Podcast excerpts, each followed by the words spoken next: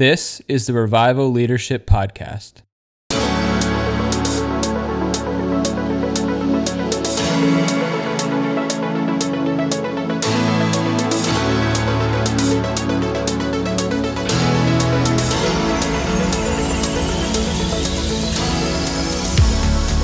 All right, well, hey everybody, welcome to the podcast. And today we are joined by Len Cowan, Father Len Cowan. Uh, he's a good friend of both Greg and mine. And Greg, you have a special relationship with Father Len, so he's, he's, I'll let you do a little introduction there. Yeah, the, this is Len. He is literally my father-in-law. so he's father-in-law, Len, Len. Cowan, the good Reverend. Len, I've known you for, uh, I forget what year it is now, but probably seven, 16 or 17 years now. Much of which uh, has been, yeah, after uh, I married your daughter. So it's awesome to be doing this with you. And we're on location at the Abbey of the Way in That's right, Worcester. in Worcester. Worcester, Mass, which is where um, there's a uh, intentional community of prayer here, which I'm sure Len will share more about. But it's great to be here together. Thanks for having me. Yeah, Yeah. we're we're pumped to chit chat, and thanks for being here, Len. You're welcome. Um, so the first question that we start asking everybody that we're going to start doing on the podcast is um, just how did the idea or the concept of revival uh, become important to you personally? So we'd love to yeah share about that. Yeah, so um, I'm in my 60s, and so I was birthed into Jesus in the 1970s, which was a mini revival. Uh, it was a time of revival when people were coming to Jesus just a lot, just Yeah. a lot of people. Every week there'd be somebody in, in our Christian fellowship in college, which was, was not a Christian college, but there was just an incredible fervency in prayer, uh, manifestations of the gifts of the Holy Spirit, uh, demonstration of the power of God. It was just part of the soup in which in which I operated. So that frankly, I mean, even though I was birthed in that, when you're whatever soup you're born into is sort of what you live with, and you kind of breathe it and and drink it. And so I assumed that was normal Christian life, which I had never experienced before. I had been raised nominally in a church, actually right near this this house that we're currently in. But uh, but in any event, uh, so yeah, that was where I came from. And when I left college, and when we sort of left the 1970s, there was a lull that has continued in some respects until perhaps the last 10 years. Um, I was awakened, however, on a number of occasions with dreams and visions of revival of a cataclysmic kind, uh, one in which I, I sort of envisioned uh, God sending tornadoes upon this area, uh, this particular region, in the Northeast, uh, that would both rip and tear at things uh, and simultaneously on the other side, once they've gone by, restore uh, and, and enhance what had been destroyed uh, previously and literally had a vision in which I was, felt like I was holding on for dear life.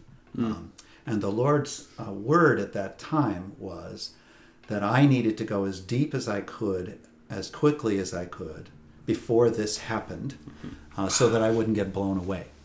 And then subsequent to that, it was you need to help prepare a group of people to go as deep as they can to put deep roots into the soil of Christ and his life so that when these things happen, uh, not only will they not get blown away, they will be grabbing others who are getting blown away and basically be saying to them, Hold on to me as I'm being held by Christ. Wow. So that was kind of a, a vision and a picture. But really, honestly, it hasn't been until uh, you, Greg, um, were touched uh, in your visit to Africa, and you can listen to a previous podcast for that story, uh, where God told you to kind of essentially prepare uh, for revival and to help others to prepare for revival. And um, it wasn't until then that I kind of began to put together that what Hallie and I are doing here at the Abbey of the Way to help leaders in particular to go deep with Christ in order that so they can go deep for Christ and long with Christ uh, until he comes. Um, the Lord only recently, in the last couple of years, He said, You know what you're doing here? You are preparing leaders for revival. So it kind of was the sort of connecting of things that had happened from, you know, 40 years ago when I was birthed in Christ uh, and these moments of reawakening of oh yeah revival yeah awakening whoa uh, and not quite knowing what to do about that now i've got some clarity Yeah. completely clear that that's what we're doing here is we are we are desperately working to prepare uh, leaders who will be able to lead in a cataclysmic time of revival when as i put it all hell and heaven will break loose simultaneously. It's kind of like what jesus said when he said pray for those who are giving suck in that time. Pray it doesn't happen in winter. I don't know what that means. I don't understand it. All i know is that the lord is saying get some folks who are already leaders or who will be leaders help to get them prepared deep in me so that they can be used by me in Build an ark. days. build an ark Get oh, yeah, Right. get ready. I want you to build an ark. Yeah. Noah. And it do- and it does that work of preparation can feel insignificant or feel like it cuts against the grain. It, it is like the ark. It's like building an ark in the backyard because, frankly, in the days in which we now live, even though in the West we are experiencing a good heightening of anxiety in the culture, uh, I think most of us, if we were really to talk to each other, are aware that the West is out of gas Yeah. and that you know this is not boding well for our kind. Um, nonetheless, uh, there's not a sense of oh, you know we need we need God. Not yet. Not yet. So people who are, you know, going deep into God and have this kind of passion to help prepare others, it is like building an ark in the backyard, and there's a certain amount of internal laughing uh, that I do at myself uh, of the sense of saying, "What are you doing?" Because you can get away with being a follower of Jesus or even a leader in Christ in the church today at a fairly low level Sure. of the, Christian the functioning. The water level of God's presence and atmosphere of heaven and hell breaking loose. The water level is low. At this point, we can walk around on the ground. We don't need a boat to survive. Yeah. But kind of what I hear you saying is that y- your senses and what God's been saying to you over, might I say, is it 30, 40 years It's of really- mi- it's re- ministry? yeah, Both 40 years of ministry. both you and Hallie have been faithfully ministering. Um, uh, you've been ministering in the Episcopal Church and now in the Anglican Church. Hallie's been part of InterVarsity.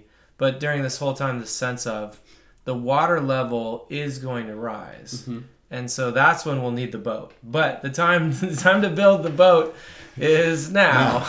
now, yeah, And Yeah.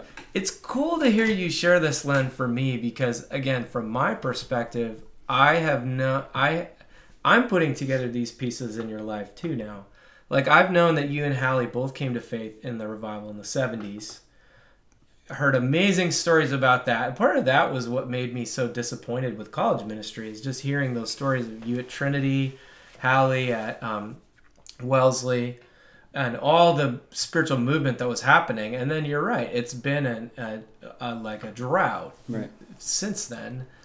And um, with notable exceptions Yeah. obviously the holy spirit Sure. of god and we're talking west you know certainly in other parts of the of the world there's just oh my gosh just amazing revival happening but our experience uh, in our particular part of this culture has been it's a day of small things and we don't despise that but nonetheless the, the lord seems to have um, you know visited us uh, with this awareness that that it's coming, or even just kind of the sense he's coming. Yeah. And I don't know what that means. Uh, I don't have a fairly clear um, end times eschatology other than the fact that he will come. Sure. And whatever he chooses to do is fine with me. If this is the end, or if this is simply a preparation uh, for the end uh, as he comes in this way, um, that's that's fine with me. I've sort of um, given the analogy in terms of, you know, finding people like you guys, as well as perhaps those who are listening to the podcast, um, who have this sense that something is coming, and it's both a an excitement uh, and a sense of, oh my gosh, you know, salvation is coming, but also uh, hell is coming, uh, and and just kind of a sense of foreboding of what is coming upon the world. Um, I, I sort of liken it, and again, I'm I'm 67, so some of you uh, may have heard about this movie, Close Encounters of the Third Kind, which was one of Steven Spielberg's first kind of outer space uh, films. 1978. Uh, yeah, My kids love it. They love anything connected to the 80s. It's and beautiful. we watched it multiple times on Friday family pizza movie night. So the story there is that these aliens come and visit particular individuals in a fairly terrifying way, but place within them a vision of literally a thing uh, that they're all obsessed with, and they can't get it out of their minds. And and they have to find whatever this is, and they don't have a whole lot of clues, but they just have this idea. And it turns out that the picture they have in their mind is a particular place, Devil's Tower, which is a geological formation that is absolutely incredible in Wyoming. And it turns out that it's there that the aliens are going to visit and return some of the people that they've taken, as well as take other volunteers who wish to go with them. So, similarly, I feel as if the Holy Spirit has visited certain people with a vision of revival and a vision of his coming that is out of the ordinary and a little bit obsessive. It, it's just for some of us, it's like tornadoes, or it's like uh, uh, it's a tsunami, or it's like an earthquake, or it's like a wildfire. There are all these kind of cataclysmic images that I, when I find people like this, I say, "So what are you seeing?" And they often describe things like this. They have these dreams or visions or images. There are certain scriptures that describe such things that become significant for them. And I believe the Holy Spirit has awakened these people and intends to use them in leadership in, in, in- of God's people in a time of revival. So part of my interest is to bring those people together. Yeah. Yeah. So Yeah. Yeah. And I mean that's so important. Every you know, the idea of focusing on leaders and, and you know, not necessarily just in a position of leadership. Right. The idea of prepping people to like, eh, all this conversation about everybody's losing their faith and falling, Right. you know all this kind of and the water like you said the water level's not even that high yet so like helping people learn how to swim or get in the boat or whatever analogy Right. like when it actually comes Right. uh, Right. is super important. So this little uh, meetup here, this family Yeah. affair between Greg and and you is uh, well, it's right up our alley. Yeah. It is, and it makes sense of all the work you and Hallie have been doing, and many others too. I think, especially maybe in a specific stream of the church, maybe more the sacramental stream, which has a memory of these um, these orders or movements in the church that have uh, that have adopted certain way a way of life, a rule of life, uh, spiritual disciplines, spiritual formation. All of these pieces ha- have been obvious passions of both of yours. You've been doing it with family camp. You've been uh, Hallie's. That's been her role in InterVarsity is spiritual formation. You led all the Credo conferences in the Episcopal Church to do this. But I think what's what's helpful or what's exciting for me is I'm making the same connection you are that Yeah. it's not it's a, it's a good thing to be formed in the image of Christ. That's God's purpose for us. But there's a special timeliness to it right now, in that um, the culture is actually also discipling and even deforming yes. Yeah. And so there's a there's an added need for there to be a group of people that are formed in Christ for when the water rises. Right. And the way you've described it is folks that are operating at a higher level. Yeah. Yeah, I, I, I kind of put it, if you will, and this is kind of, I'm sorry, it's an offensive term, but operating at a higher level than they need to. Mm-hmm. Because again, you know, you can live a decent life uh, as a Western person uh, and not have a great deal of, of consecrated living. Um, and you can even lead a church or a ministry uh, and do pretty well and, and kind of just do your life church wise and then Sure. do what the rest of everybody else does.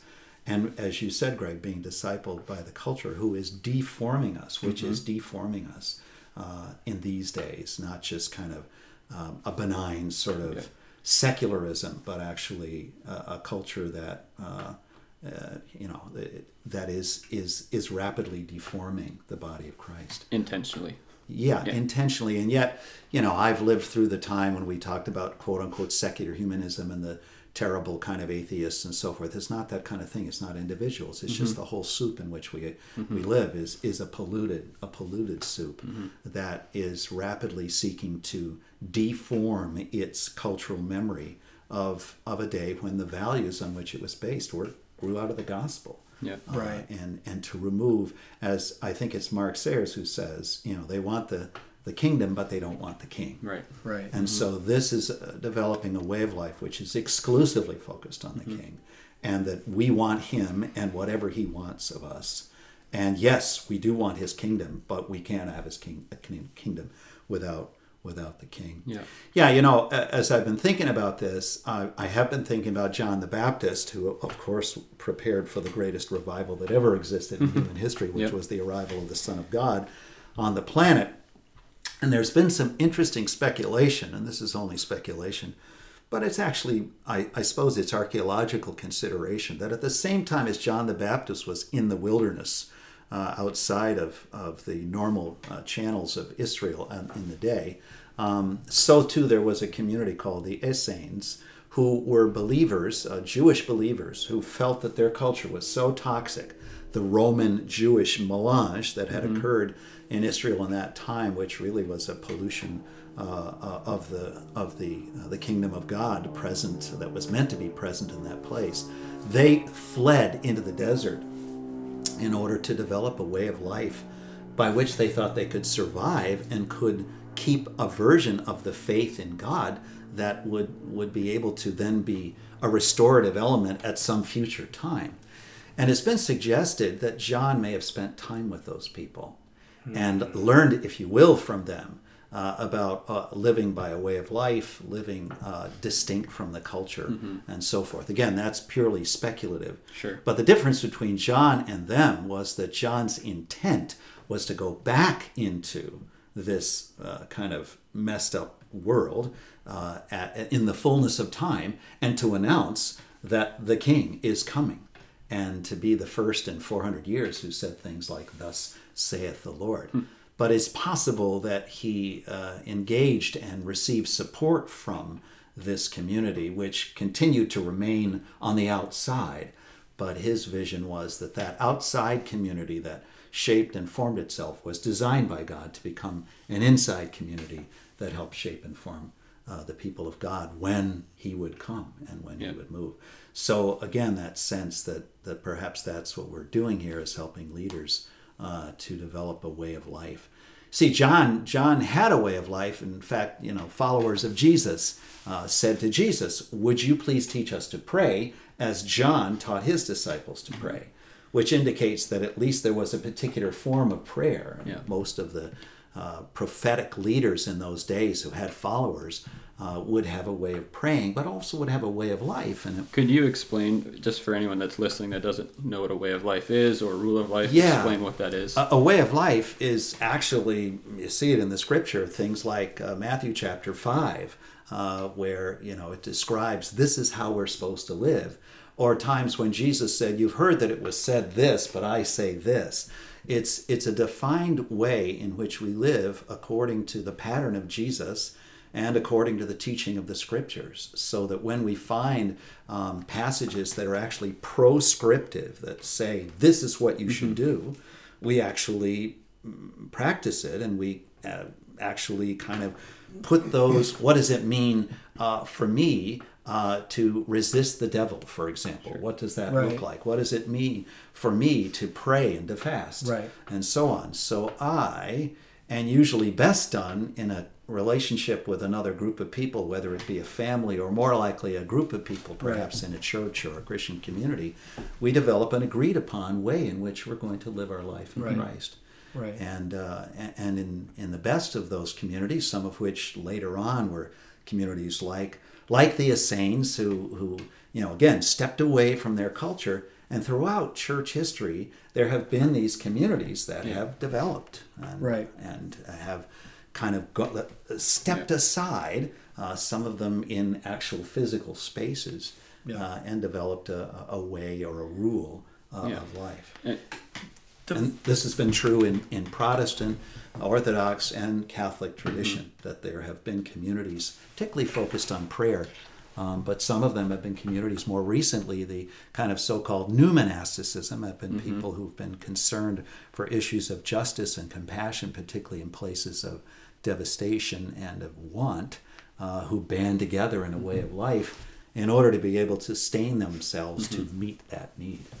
So, so that's focused on you know that's a great definition of way of life. So we haven't really talked too much on the podcast about um, this idea of uh, living a certain way or or personal holiness Mm-hmm. um, or consecration.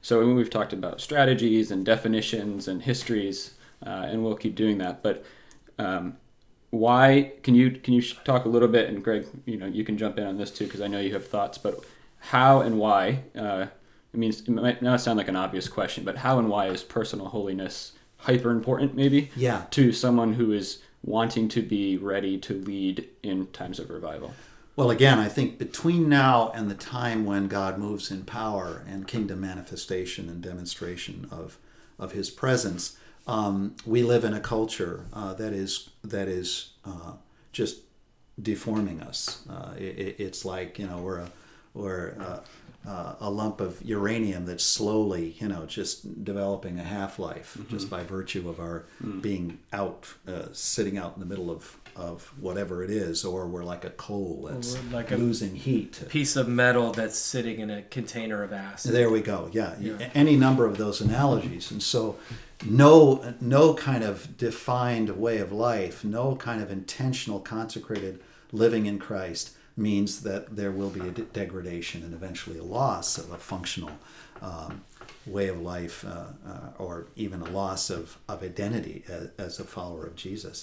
And we've seen recently some fairly spectacular kind of losses of Christian identity on the part of people who've been leaders uh, in in the church who now have concluded this is just a, a waste of my time.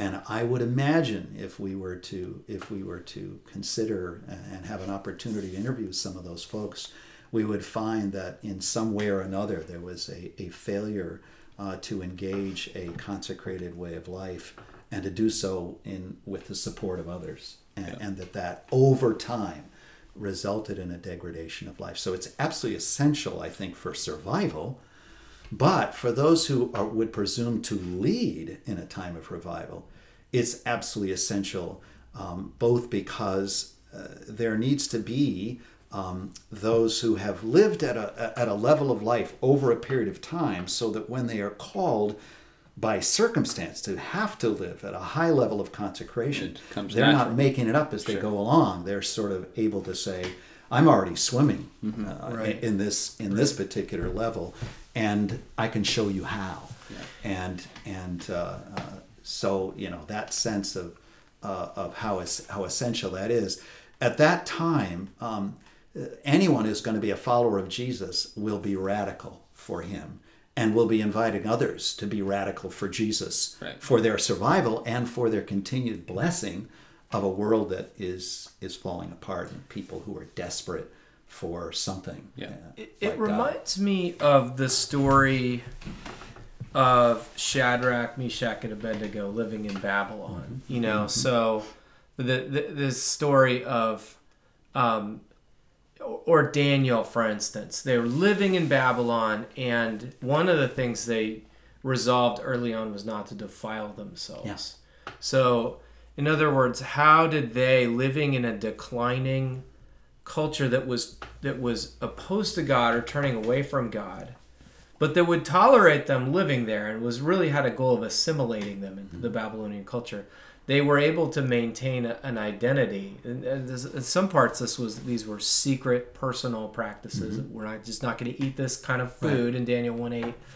But later on, it's um, their monotheism um, came into conflict with conflict with the Babylonian culture, or the acid of the Babylonian culture, and the and so the the deal was, well, you guys can worship Yahweh, the you know your God, but just eh, when you hear the sound of the zither and the lute and the whatever lyre and whatever, you just have to bow down to this golden statue, and they said we can't do that. Yeah.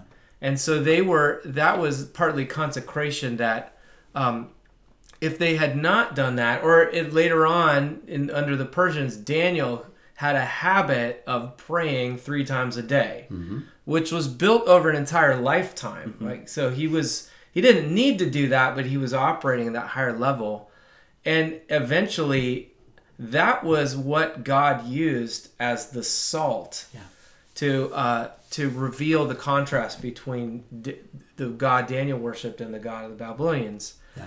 Um, but Jesus says if the salt loses its saltiness, What good is it? good is it? And partly the question I think for us is when the time God moves in revival, will there be a group of Christians that are in any way distinguished, differentiated, mm-hmm. salty, Yeah. different, that are embodying the ethics of the kingdom instead of Yeah. the values of the world around us? Yeah. Yeah. And if there is no distinction, it's going to be very hard for God to use those people. Yeah, I mean, uh, when I was kind of raised in revival type thinking, I thought of it as being this kind of ushering of in of this golden age, and that there would be this kind of just the, the ascendancy of the Western culture. I mean, I was ostensibly clueless, and that revival was seen as you know everybody getting happy in Jesus, and won't that be wonderful? And we'll all just be great, and then mm-hmm. maybe he'll come, and we'll just get out of here, and that'll be awesome. but I just since then I just don't really necessarily see that happen. Again, that's some view of revival, but most of what you see in the scripture and church history is this cataclysmic kind of inbreaking of God. That includes the inbreaking on our life. Sure. You know, that everybody's gonna this isn't gonna be like we're sitting out in Goshen and nothing bad happens in our part of the world. No, this is going to include us, so we need to be prepared for the cataclysm to affect us, whatever that is, but that we are already living with Jesus at such a level that we can survive and even mm-hmm. thrive and even function uh, in terms of our discipleship and leadership in a time of, uh, of real uh, struggle and, and challenge for the whole world. Yeah. And uh, so that's that's what we're trying to trying to shape. All right, friends. Well, that's all we have time for today. Join us next time as we continue our conversation with Father Len, and uh, we'll jump into talking about the importance of community uh, as we discern our way of life together. All right, see you next time.